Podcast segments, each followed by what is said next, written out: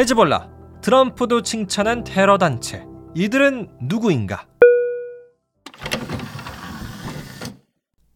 안녕하세요. 딩몬입니다. 좋은 주말 보내셨나요? 저도 잘 쉬었습니다. 자, 오늘은 지금 전 세계에서 가장 이슈가 되는 소식, 모두의 눈과 귀가 주목된 곳, 이스라엘과 팔레스타인의 전쟁 이야기입니다. 지금 아주 중요한 순간에 와 있어요. 이스라엘이 과연 어떤 선택을 내리느냐에 따라서 전쟁이 더 커질 수도 있고 더 커지지 않을 수도 있는데 왜냐하면 이스라엘이 지금 팔레스타인의 가자지구로 지상군을 보낼 준비를 마친 상황이거든요.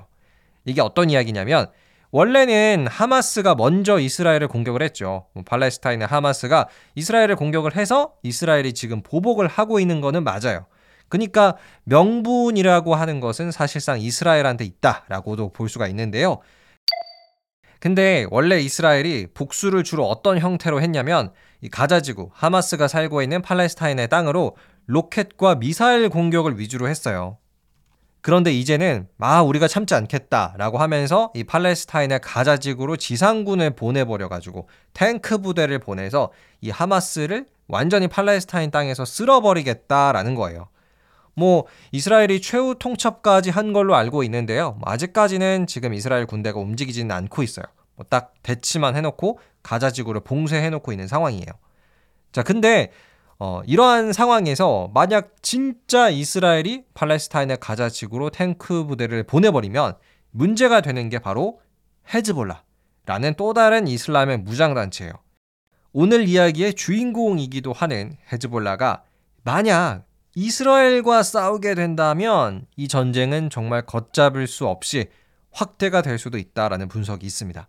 그만큼 중요한 열쇠를 쥐고 있다라고 하는 헤즈볼라. 과연 이 단체는 누구일까요? 오죽하면 미국의 전 대통령이죠. 도널드 트럼프가 헤즈볼라는 똑똑해. 뭐 이런 말을 하기도 했었습니다. 그래서 지금부터 여러분과 함께 헤즈볼라는 누군지 또 어떤 역사를 갖고 있는지 함께 알아보는 시간 준비했거든요. 오늘도 끝까지 함께 해주시고요. 아직 팔로우와 하트 누르지 않으신 분들은 또 눌러주시고 함께 해주셨으면 좋겠습니다. 지금부터 우리 10분 동안 조금 더 똑똑해져 보자고요. 바로 시작합니다. 먼저 결론부터 말씀을 드리고 시작을 할게요. 헤즈볼라는 레바논에서 만들어진 테러 단체이자 지금 레바논 정부의 절반을 차지하고 있는 정치적 정당이에요. 독특하죠. 그러니까 테러 단체라는 성격을 띠고 있으면서 동시에 정치도 하고 있어요. 우리나라로 치자면 뭐 국민의힘, 민주당 뭐 이렇게 헤즈볼라가 진짜 레바논의 정당들 중에 하나이기도 해요. 그래서 이 헤즈볼라를 두고 두 가지 시각이 다 있어요. 몇몇 국가들은 여기를 테러 단체로만 보고요.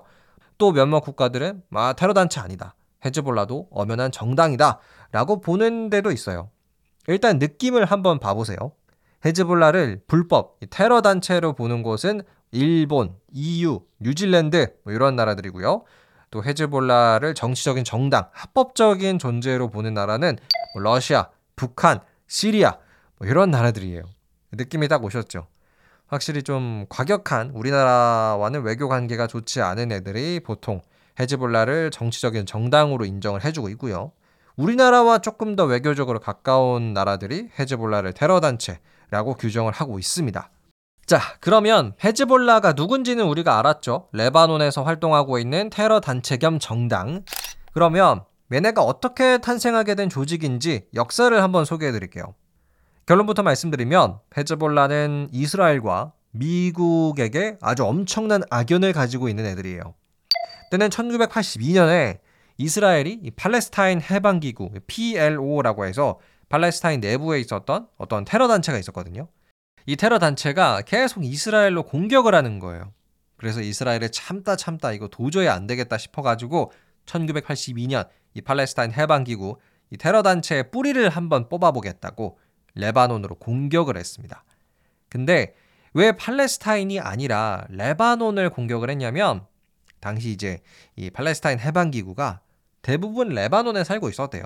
그래서 이스라엘이 레바논을 공격해 버려요. 그러니까 뭐 어떻게 보면 이스라엘도 좀 너무나도 과격한 면이 있다라고도 볼 수가 있겠죠. 그래서 실제로 이스라엘은 남 레바논을 점령을 하게 되는 사건까지 일어나요. 근데 그 안에 있었던 레바논 시민들이 가만히 있었을까요? 나라가 갑자기 이스라엘한테 뺏겼는데 한번 싸워보려고 하겠죠. 그래서 어떠한 무장 조직을 만들게 되는데 그게 바로 헤즈볼라였어요. 설립자는 아바스 알무사위라는 사람이었고요. 어, 헤즈볼라는 이후에 이제 이스라엘 정규군과 1대1 전면전을 치를 수는 없으니까 테러라든지 아니면 게릴라전 위주로 이스라엘 군을 공격을 했었습니다. 근데 사실 헤즈볼라가 유명해지게 된 사건은 이스라엘 때문이 아니고요. 미국 때문이에요.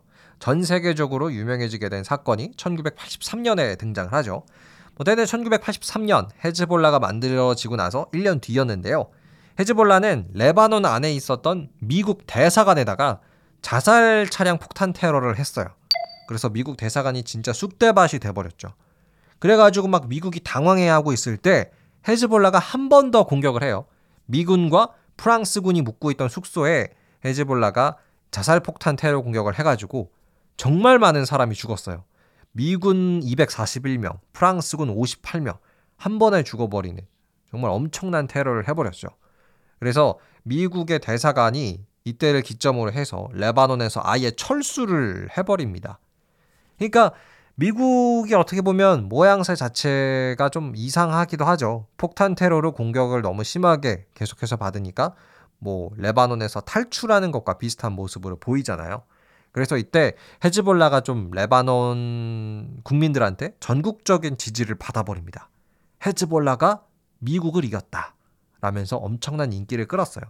예, 물론 미국도 가만히 있지 않았습니다. 나중에는 복수를 해요.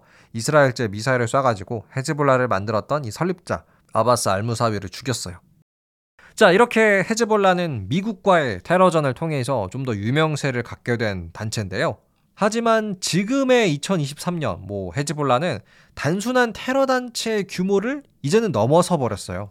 그냥 하나의 정규 군대라고 볼 수 있는 수준입니다. 일단 헤즈볼라의 총병력 6만 5천 명 수준이라고 하고요. 이는 레바논 정규군보다 훨씬 더 우위에 서고 있는 수준이라고 해요. 또 각종 로켓을 다 더하면 1만 2천 개 정도를 가지고 있고 최신식 무기까지 있어요. 뭐 미사일을 발사할 수 있는 드론도 갖고 있고 상대방의 뭐 군함을 타격할 수 있는 순항 미사일도 있고 상대방의 전투기까지 격추시킬 수 있는 지대공 미사일까지 지금 헤즈볼라가 다 확보해 놓고 있는 상황이에요. 근데 좀 이상하지 않으세요? 헤즈볼라가 어떻게 보면 테러 단체로 시작을 했는데 어떻게 이렇게 많은 무기와 병력을 가질 수 있었을까요? 요거는 누군가 뒤에서 지원해 주지 않았다면 도와주지 않았다면 불가능한 수치란 말이죠. 여러분, 헤즈볼라를 뒤에서 지원해주고 있는 나라가 있습니다. 이란이에요, 이란. 네, 이란이 헤즈볼라의 돈줄이자 지원국이었죠. 그러면 이란이 뭐 하자고 헤즈볼라를 지원해줬을까요? 일단 같은 적을 두고 있습니다. 이란도 이스라엘과 미국이랑 사이가 별로 안 좋잖아요. 그래서 헤즈볼라를 좀 이용해가지고 이스라엘이랑 미국을 좀 괴롭히고 싶어 하는 마음도 있어요. 그리고 또 하나, 이들은 종교적인 동맹도 있습니다. 헤즈볼라랑 이란은 모두 이슬람교의 시아파예요. 여러분, 혹시 시아파 이 말 들어보셨나요? 아마 뉴스에서 굉장히 많이 나오는 단어일 것 같아요. 뭐 요즘은 더더욱 많이 나올 거고요. 그래서 수니파와 시아파 이런 게 굉장히 많이 나오는데 제가 이번 기회를 통해서 이슬람교의 큰 두 가지 종파 수니파와 시아파가 뭐가 다른지 소개를 해드리고 싶습니다. 자 결론부터 말씀드릴게요. 이슬람에는 크게 두 가지 종파가 있는데 시아파와 수니파 이렇게 두 개가 있는데요. 이슬람교의 지도자를 선정하는 방법에서 차이가 있기 때문에 수니파와 시아파가 생기게 됐습니다. 때는 600년대 말에 이슬람교의 창시자였던 무함마드가 후계자를 지목하지 않고 사망을 했는데요.